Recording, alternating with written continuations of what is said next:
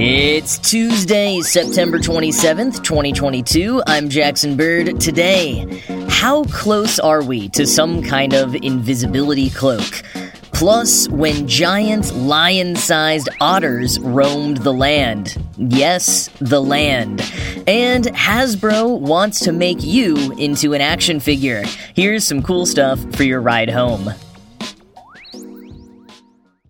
There are some sci fi technologies that once seemed nearly impossible, but have since come to fruition, like Star Trek's communicators. I mean, I guess cell phones can't make calls across space without the use of satellites, but still, for what people had when Star Trek debuted in the 60s, we're pretty close. We've also got virtual reality, self driving cars, drones, smartwatches. A good number of technologies still seem far off or unachievable, though. Teleportation, time travel, shrink rays, hoverboards. Now, a few companies like Lexus and Arxpax debuted different types of actually hovering hoverboards several years ago. Lexus's version uses magnetic levitation that requires metal and liquid nitrogen to work, and the Arxpax project hasn't been publicly updated in about four years. And I won't even get into the fake so called hoverboards that are actually just two wheel balancing scooters, undeserving of the name. By the way, even the Oxford English Dictionary back in 2015 said that they wouldn't update their definition of hoverboard to include those, writing that the entry for hoverboard would, quote, restrict itself to boards that Marty McFly would recognize, end quote. But, anyways, another sci fi technology, or superpower, depending on what you're reading, that doesn't feel like it will ever really happen is invisibility. Whether it's alien armor, a fancy car, or your dad's old cloak, even in our world of fantastic innovation these days, actual invisibility still seems a bit too unrealistic. Researchers back in 2016 agreed. Engineers from the University of Texas at Austin ran a study to show the receipts that true cloaking technology is impossible within the fundamental laws of physics. They did cop that you could use a device to perfectly hide an object for a specific wavelength, but, quote, hiding an object from an illumination containing different wavelengths becomes more challenging as the size of the object increases, end quote. Nonetheless, since then, there have been a few indications that various parties, from startups to militaries, continue to work towards some version of invisibility.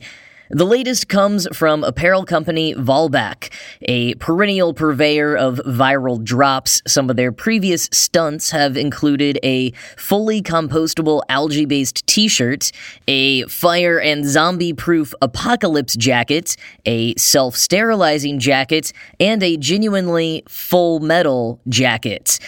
But co founder Steve Tidball says the dream since the company's founding has been to create an invisibility jacket. And after several years of hard work and collaboration, they've just debuted their proof of concept. But is it the real deal, or is it just another hoverboard that doesn't actually hover at all? Getting around the UT researchers' pesky fundamental laws of physics, Vollebak got creative with the use of graphene and an infrared camera. From Wired, quote, Unlike the physically impossible approach discounted in 2016, this technology is based on graphene layers. The jacket, made up of 42 panels of graphene, around 5 centimeters square, that are attached to the outside of a jacket, is controlled by the electron density of the material. We have a multi-layer graphene coating on the surface, and we intercalate ions between the graphene layers, similar to a lithium ion battery. A voltage is passed through the layers by a computer program that charges the ions within a liquid that sits between more than 100 layers of graphene that accumulate electrons. We basically control the electron on the graphene, he says. That converts the graphene, an absorbing material, into a reflective material when it comes to infrared thermal radiation.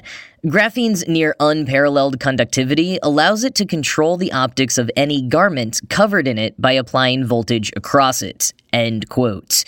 So there's a microcontroller on the bottom hem of the jacket that controls the voltage of each panel of the jacket, which can be programmed separately. I'll put a video in the show notes in which they programmed the panels to look like the jacket is playing Tetris.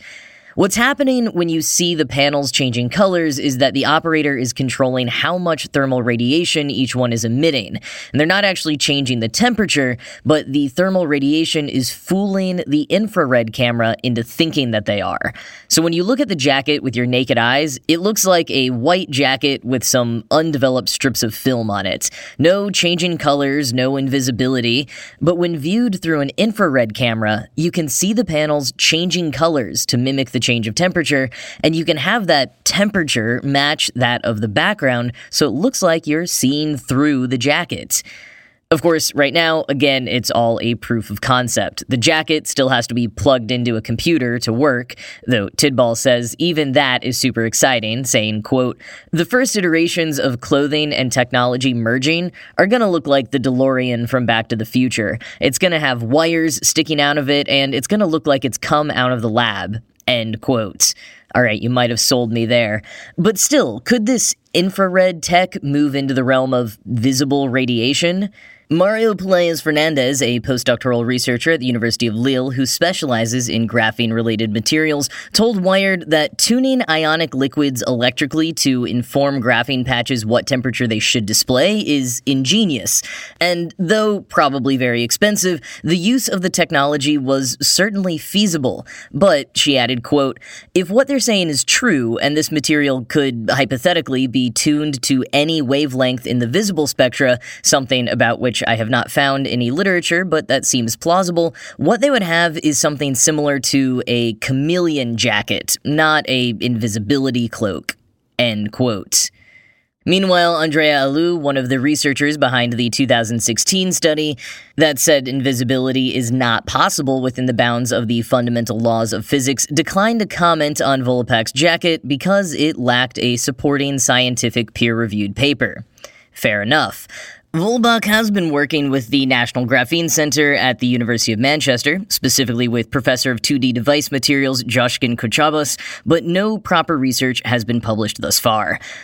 They've got some enormous hurdles in trying to move from a chameleon jacket attached to a computer to a consumer ready invisibility cloak, and frankly, based on the track record of products like this, I'm not personally super holding my breath, but it is an intriguing method with a good amount of funding behind it. So maybe we'll have mass market invisibility cloaks before mass market jetpacks or something.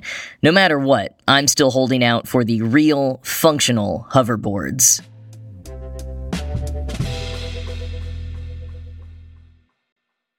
Yesterday, I saw a video online of three or four sea otters spinning super fast together in one of those little fishing holes otter holes. I, I don't know. I don't know much about otters, but I bring it up to emphasize that most otters are pretty small. Sea otters can be between 45 and 90 pounds, while North American river otters can be as small as 10 to 30 pounds and about 3 to 4 feet in length which makes the recent discovery of a 440 pound prehistoric otter in Ethiopia absolutely gobsmacking. About the size of a large male lion, this extinct giant otter would have lived about 7 to 2 million years ago and is the largest ever found. Described in a new paper published earlier this month in the French journal Comptes Rendus Palevol, the otter's remains were found in Omo Valley in Ethiopia and has been named Enhydriodon omoensis. Lion sized is pretty big, but paleontologist Margaret Lewis told Atlas Obscura that that's kind of underselling it, and a better term to evoke how much of an absolute unit these otters were might be bear otter. But certain listeners will know that bear otter is a bit of a conflicting and misleading term. Here's another interesting finding about this new giant otter, though. It seems like it lived primarily on land. To the surprise of the researchers, when they tested oxygen and carbon isotopes collected from the tooth enamel, the levels were closer to those of terrestrial mammals, like big cats, as opposed to the levels of semi aquatic animals, like this otter's modern day descendants. The smoking gun for this discovery, in the form of a very large femur, was first found by paleontologists at Omo Valley in the early 1970s. At that time, they weren't positive what carnivore it belonged to, so it went with tons of other specimens into the National Museum of Ethiopia's archives. Fast forward to 2008, and Lewis identified this femur as probably coming from a large prehistoric otter. Lead author of this new study, Camille Grohe, went to the museum's archives in 2019, digging through carnivore fossils to look at overall diversity and cross checking specimens with the museum's database. That's when she found the femur. Like Lewis, she couldn't identify it as any known species of otter, so Grohe made a trip out to Omo Valley to look for more fossils. She ended up finding some giant fossilized oysters that helped her make the connection to the tooth enamel and this new giant otter having hunted primarily on land. Now, that finding still continues to raise questions, like if this giant otter therefore had such a wide habitat, why might it have gone extinct? And as Lewis brought up to Atlas Obscura, with giant otters and so many huge cats around that same area, how on earth did our hominid ancestors, who would have overlapped with the giant otter for a few million years, actually survive? When we remember how massive other animals were for a time and how relatively lacking in shelter and weaponry we were compared to now, it is really kind of astonishing that we've survived for so long and evolved through our technology and hubris to become some sort of pseudo apex predator ourselves.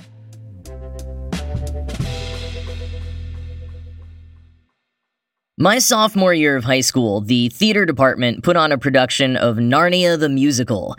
It was cleverly timed to build on the hype surrounding the release of the first movie in the new live action Chronicles of Narnia film franchise, the one starring Tilda Swinton and James McAvoy. Because the movie was coming out the same time we were putting on the play, there was a ton of merch that we got to pretend was for us in our dinky school play. In particular, for opening night, one of the moms brought in a huge sheet cake decorated with action figures from the movie. It had all the main Pevensie kids, the witch, Mr. Tumnus, Aslan, and even assorted forest animals for us in the chorus, including an eagle that I got to claim as my minor character, Glimfeather the Eagle and I have long assumed that that is the closest I will ever get to having an action figure made in my likeness or from a character that I played. But thanks to Hasbro, now we can all have action figures of ourselves made. Announced back in July at San Diego Comic Con and launching broadly this Friday, Hasbro's Selfie Series is a collaboration with 3D printing company Formlabs.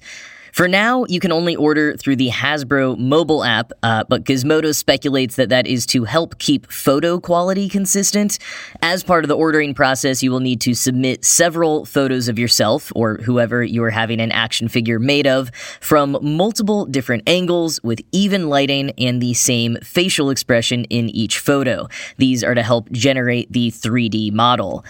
And honestly, based on photos from Comic Con of people holding up their action figures beside their actual faces, these are pretty dang well done. They look reliably like the people in question, and also just look like straight up normal action figures, you know, not some hokey bobblehead kind of thing. You can get a look at them yourself at the link in the show notes. In addition to all of those photos, you will also need to input hairstyle and color, kind of like making a Memoji or Bitmoji.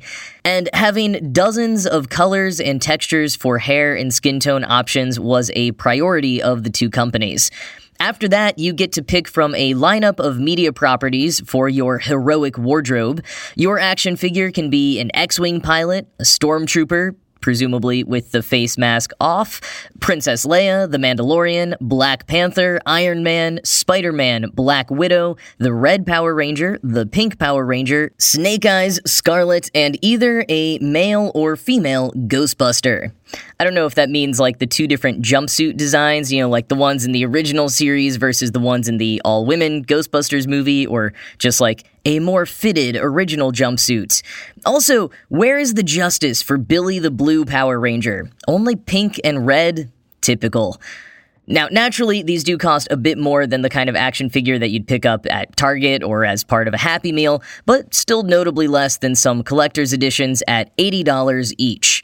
And when I first saw these, I thought it could be a slam dunk holiday or birthday gift for the ultimate nerd in your life, but considering the number of photos that you have to take in even lighting with the same facial expression, there's probably no way to go about surprising someone with one of these action figures, unless you like creepily take all the photos while they're asleep with their eyes open.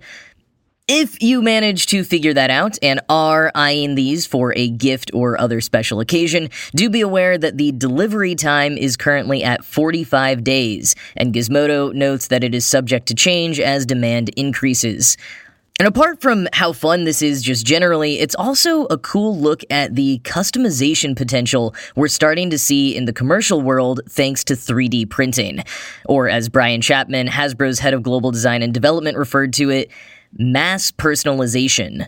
I do wonder where we can go from here, like thinking more broadly, but even zooming back into personalized action figures, sounds like soon enough it won't be too expensive to get a bunch of action figures made for kids of the characters that they're playing in their school musical.